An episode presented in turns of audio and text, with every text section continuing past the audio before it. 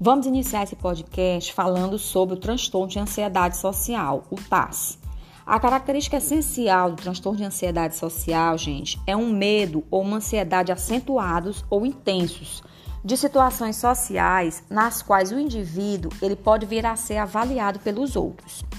Em crianças, o medo a ansiedade deve ocorrer em contextos com os pares e não apenas durante interações com os adultos.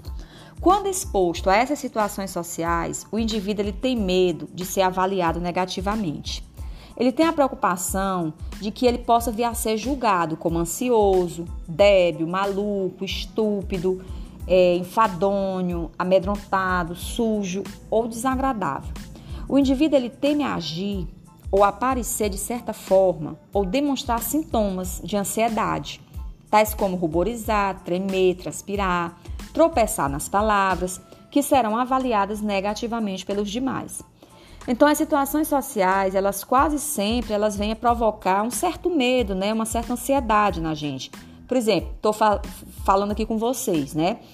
Estou gravando podcast. É claro que a gente sempre é uma situação social, eu estou interagindo com vocês.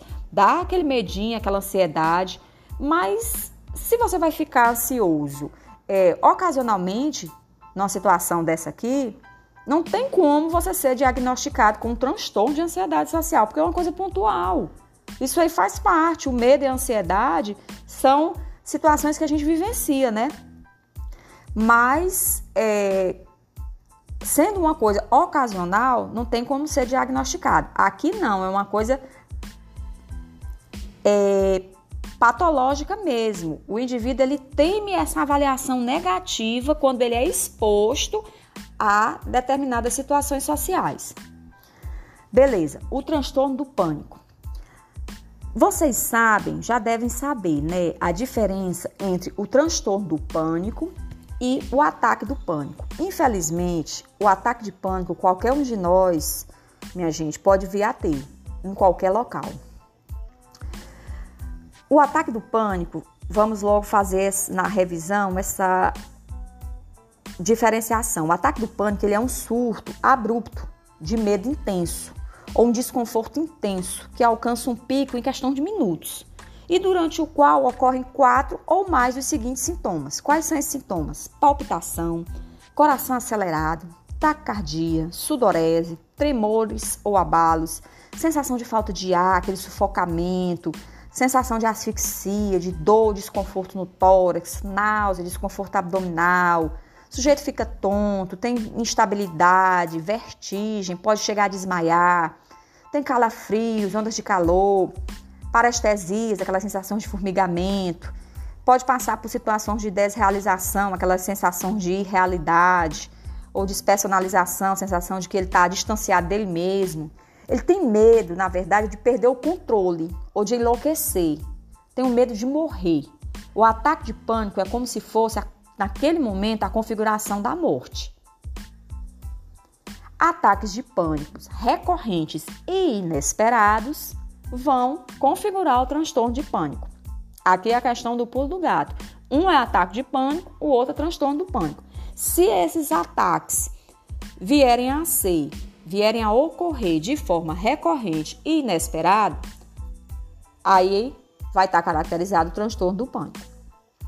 Pelo menos um dos ataques, ele também deve ser seguido de um mês de uma ou de ambas as seguintes características. Quais sejam a apreensão ou preocupação persistente acerca de ataques de pânico adicionais ou sobre as suas consequências. Quer dizer, o sujeito ele vai ter medo vai ter aquela preocupação de ter novamente ataques adicionais. Ele teve um ataque de pânico, teve outro, aí ele começa a sentir aquele medo de ter novamente, de viver aquela situação, de perder o controle, de ter um ataque cardíaco, de vir a enlouquecer, né? O outro, o outro aspecto, uma mudança desadaptativa significativa no comportamento relacionado aos, aos ataques. Por exemplo, comportamento que tem por finalidade evitar ter ataques de pânico, como a esquiva de exercícios ou situações desconhecidas.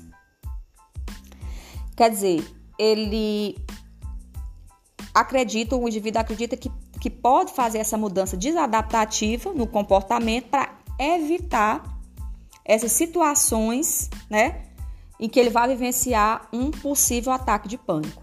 Então, dito isso, nós vamos falar agora sobre a agorafobia. A agorafobia, gente, nela, a característica essencial é o medo ou a ansiedade acentuada ou intensa desencadeada pela exposição real ou prevista a diversas situações. O diagnóstico requer que os sintomas ocorram em pelo menos duas das cinco situações seguintes. Primeira situação: o uso de transporte público, como automóveis, ônibus, trens, navios ou aviões. 2. Permanecer em espaços abertos, como áreas de estacionamento, mercados, supermercados ou pontes.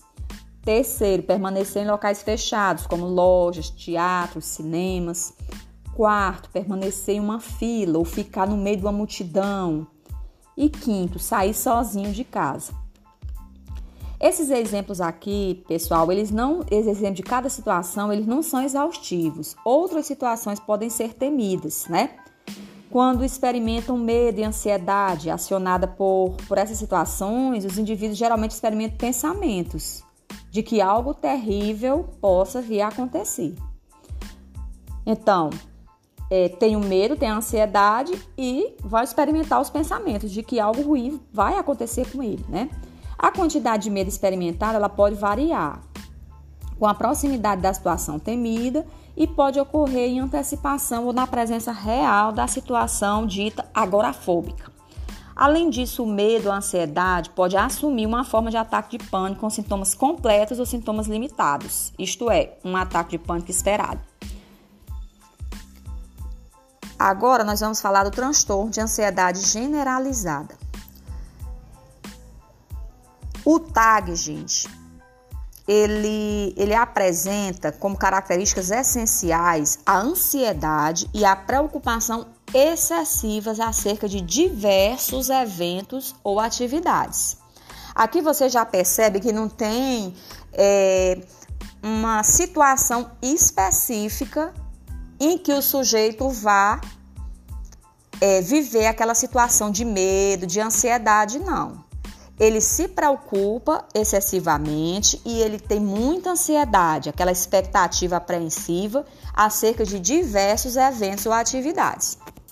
A intensidade, a duração ou a frequência da ansiedade e a preocupação, ela tem que ser desproporcional à probabilidade real ou ao impacto do evento antecipado. É se preocupar demais, né? Então tem que ser uma coisa proporcional. O indivíduo ele tem a dificuldade de controlar a preocupação e de evitar que os pensamentos preocupantes interfiram na atenção às tarefas em que ele está realizando.